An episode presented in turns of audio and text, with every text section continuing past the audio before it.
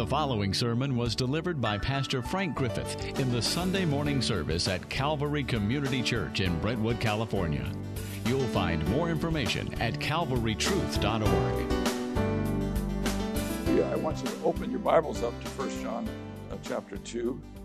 The amazing thing about this passage to me is that God has made such provision for us that regardless of what we face, He has, he has prepared exactly what we need and it's found here in, in 1 John chapter 2. We looked at this not too long ago, but we want to look at, next week we're going to be looking at uh, how commandments relate to the fact that God loves us. Most people think, well, if you if you love somebody, you don't give them commandments. But what we're told in Scripture is, if you love me, you will keep my commandments, and you will know that you know me. And so this is what we are beginning to look at and this is how he, this is how he, these, we're going look at these first two verses of chapter 2. My little children, I'm writing these things to you so that you may not sin, which means so that you will not sin. If anyone does sin, we have an advocate with the Father, Jesus Christ, the righteous one, and he is the propitiation for our sins, and not for ours only, but for the sins of the whole world. So, what is sin? Well, in, a little later in this same book, in John, 1 John 3 4, it says, Everyone who practices sin also practices lawlessness, and sin is lawlessness. In fact, it's almost like putting a, an equal sign there. Sin and lawlessness are the same thing. Lawlessness is when you say, I don't have any desire to obey these commandments, I don't want any part of them. That's lawlessness. And that's what we do when we refuse to obey the commands of our Father, who says, when you obey my commands, you're demonstrating the fact that you love me. And so we want to be obedient to his commandments. And he tells us here that we have an advocate facing the Father who is able to help us. If a Christian sins, what does Jesus do for him or her? Well, we're told in the, in the first verse, he acts as their advocate. The word advocate is parakletos. I only say that because this is the word that Jesus used. This is the word that Jesus used when he said he was going to send the Spirit. Remember this? He said, It is, it is uh, good for you if I go away. And you think, Wait a minute. What are you talking about? It's good for us if you go away. He says, But if I don't go away, the, the helper cannot, be, cannot come. He cannot be sent. It's the same word. It's parakletos. Parakletos, when you see that first four letters there, para, it means alongside of, just like a parallel. And so parakletos is someone called alongside to help. This is the typical word, the most typical thing in our culture is the word for lawyer, an attorney, someone that you can call along your side to protect you and to, to represent you and so forth. And he says, not only did he send us a helper, a parakletos in the person of the Spirit, but he himself is a parakletos. You notice this, he himself is the propitiation for our sins. He satisfies God's righteous demands for us. How in the world would you ever be able to be accepted by God knowing that you are the sinner that you are? That's how I feel about it. How could I ever be right with God? Well, it's because I have a parakletos. I have one who's, who represents me, and he satisfies the Father's demands because he stood in my place and he paid for my sins. So I stand before God as one who has been accepted God is satisfied in regards to me. The, the, uh, in John 2 1, in 1 John 2 1, he is Jesus Christ, the righteous one. That's what makes him available and able to be our paraclete, our helper. He is qualified to be our helper. Our Lord is qualified to be our advocate because he is Jesus Christ, the righteous one. Typically, it's translated in your Bibles, probably. He's the righteous one. He is absolutely righteous. In other words, Jesus Christ has has done everything that he was supposed to do. He is righteous in the eyes of his Father, and he is our representative before the Father. He is the one who stands in our place and represents us to the Father. Now, what we are told also is this I hope this is the right one. In verse 2, John tells us how Jesus does his job as an advocate. He is, he is himself as the propitiation or the satisfaction. The word for, for mercy seat is a, a form of this word. It sounds like this hilasterion. Hilasmos is satisfaction, but and, but what our satis, yeah, satisfaction. But this word hilasterion is an intense form of the word, and it sounds like what? It sounds like hilarious. It sounds like somebody is really happy and really satisfied, and that's what God is in regards to us. Is because Jesus Christ is the one who stands in our place before the Father, and our acceptance is based upon the Father's acceptance of the Son. Isn't that wonderful? You see, that, that is provided for us. Remember, he said, I'm writing these things that you don't sin. But if anyone does sin, we have an advocate with the Father, Jesus Christ, the righteous one, and he's the propitiation for our sins. You see, he has made provision. God's made provision because he actually knew that some of us, I'm in that band, some of us will sin. And we have an advocate facing the Father who is the satisfaction for us before him. Now, what must a person do to have Jesus as his advocate? I think we all need him, right? All of us need Jesus Christ to be our advocate. How do, how do we receive him as advocate? Well, according to these two verses, Romans 3.23, did anybody know what that says? For all have sinned. That's a perfect tense, which means you, you sinned and you fell and you remain in that fallen state. All have sinned and are presently continually falling short of the glory of God. That's what it says. Uh, in verse 2, John tells us how Jesus does this job of advocacy. He, he himself is our propitiation, he satisfies the Father's righteous demands. You know, uh, have you ever met people that just are not satisfied with you? Don't raise your hand, but you, you've probably experienced that where you meet somebody and you kind of want to be friends with them, but you can tell they just don't think much of you. You just don't meet up to their expectations. But what we're told here is that Jesus Christ is our propitiation. He is the one who, representing us before the Father, makes us perfectly acceptable to the Father. And the word mercy seat uh, is, is a little word that refers to the, the, um, the, the, gold lid. Is the gold lid that's on, placed on the Ark of the Covenant. If some of you have read the Old Testament, you know the Ark of the Covenant was a picture of the covenant that we that God's people entered into with him. And on this, this Ark of the Covenant was a mercy seat. And there were two cherubims overlooking it. What it was showing us is that God has provided for us so that we can live in his presence, even though we're not perfect. I think most of you know you're not perfect, don't you? Your, your spouse does. And, and we're not perfect. However, we have been perfected in the eyes of God in the person of Jesus Christ. He is our propitiation. And so he is the righteous one, and he represents us. And then uh, in verse 2, John tells us how Jesus does this job as an advocate. It says he's, he himself is our propitiation. Now, that's, that's a word that was used by the pagan religions as satisfying these pagan gods in regards to the people that became their worshipers. But God uses it to refer to those who have put their faith in Jesus Christ and have trusted Him and Him alone to be their acceptance before God. Isn't that amazing that a Christian has an acceptance with God that cannot be undone because it's not based on you? It's based on the Lord Jesus Christ. He is the one who's, who is representing me. And so when the Father looks at him, he is thoroughly and completely satisfied. That's amazing because I am so dissatisfied so much of the time with the way I'm performing, and yet I have a God who says, you are, you are perfect in my eyes because you are clothed in the righteousness of Jesus Christ. That's his mercy seat. That's, that's, and that word is the word propitiation.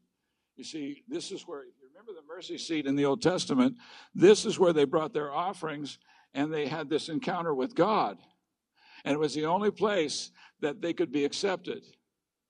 And so we now have one who has made us acceptable. That's wonderful, isn't it? It's wonderful to be acceptable to the living God, and that's what it means that Jesus is our hilasterion, our, our hilasmos. He is our satisfaction. He satisfies the Father. Now, what a person, what is a person to do to have Jesus as their advocate? Well, these two passages Romans 3 23 through 26 first says, For all have sinned and are continually falling short of the glory of God. You ever feel like that? that you just you just never quite get to the place where you feel like, oh, now I can I can stop uh, relying upon what Jesus has done for me, and I can rely upon what I've done for me. That God can be satisfied with me because I've acted so perfectly that now He can accept my righteousness instead of just the righteousness of my substitute. No, we are accepted because God has sent His Son into the world to make us acceptable. What I love about this passage is that God has worked so hard to make us acceptable to Himself that He has even told us I don't want you to sin. But if you do sin, you need to understand you have an advocate with the Father, Jesus Christ, the righteous one. I've mentioned before that's kind of surprising about this passage is that it is actually saying that when you sin, at that same moment, you have an advocate with the Father. You have one who represents you. And that's who the Father looks to. Now, Romans 3:23, this is how it reads, "For all have sinned which is a perfect tense, which means it happened and there are ongoing consequences. You have the consequences of sinning in Adam when he fell. And so he says, For all have sinned and are continually, present tense, falling short of the glory of God. What's that, what that means is you're continually falling short. So it's you don't have to defend yourself. You are continually falling short. But you have an advocate with the Father, Jesus Christ, the righteous one.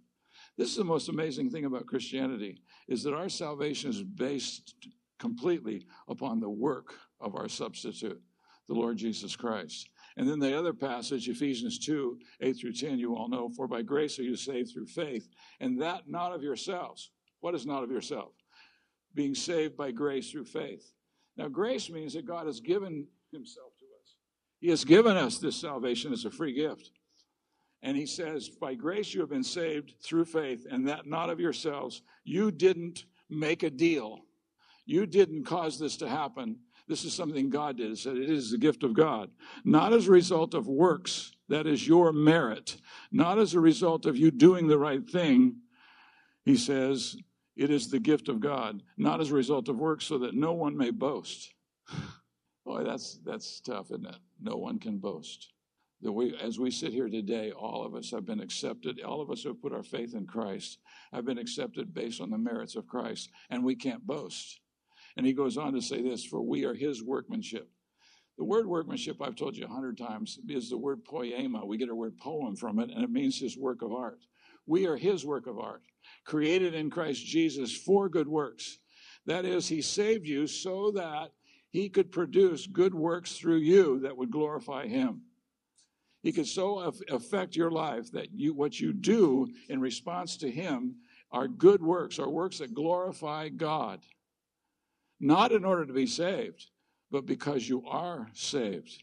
For we are his workmanship created in Christ Jesus for good works, which God prepared beforehand that we should walk in them. I'm glad he, he uh, planned this beforehand. I got to tell you, the other night we went we went over to the Bay Area and had dinner with some friends and on the way back, I've never seen traffic like this. It took us about two hours to get back from, from Pinole to our home. The traffic was stopped. We were in the diamond lane going about 22 miles an hour. It was incredible. I've never seen it like that. And uh, we were we wondered what in the world's going on. Makes you kind of want to cuss or something, except I don't know how.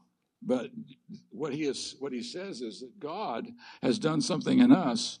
He is, we are his workmanship. That is, he created us for his good works. He created you for his good works. What's the great, what's the great commandment, the new commandment that Jesus gave to his disciples in, in John 16? That we love each other, right? By this, all men will know that you are my disciples when you start noticing this, when this starts, this catches your eye, you're going to find out it's everywhere. God wants you to love his children.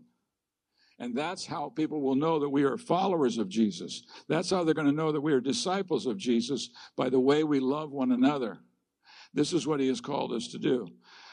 Uh, in this following section here, I'm not going to get to that yet, but next week I will. But what he is saying is that obeying the commandments of God is the proof that we actually know God. It's the evidence that we actually know God because we obey his commandments. And you know, you think, wait a minute, what, is, what does commandments have to do with love? I mean, the, the people that love you the most, you wouldn't expect them to give you commandments. Well, they're not God. God's commandments are good, good commands for you. For example, loving the brethren. We are told that by this all men will know that we are disciples of Jesus if we love one another. It's one of the primary things that every local church should be known for that we love one another. And that's hard, isn't it? It's hard to love one another because we're all so flawed. We are also flawed. But he says that this is his commandment. And if we obey his commandment, then it is, it is proof that we know him and that we, he is our father. And so this is what he's going to start talking about is how are we going to love the brethren? He says that if we believe the testimony of men, the testimony of God is much greater. And this is the testimony of God that he has given to us eternal life. And this life is in his son. And whoever has the Son has the life, and whoever does not have the Son of God does not have the life. And so God has changed you, and He has provided for you. Now, if you don't, if you never sin, you don't need a parakletos. But most of us need the parakletos, don't we? We need the the advocate. We need the one who's going to come alongside of us and protect us. And so we give thanks for that. This is the most wonderful thing in all the world that He's called us to do that which no, you don't have any other relationship that would come to you and say, Listen, I have a commandment for you. I want you to start loving your fellow believer. Most people wouldn't tell you that. And we actually think that people who love each other don't give each other commandments. But God says, if you keep my commandments, it's because you love me. Isn't that something?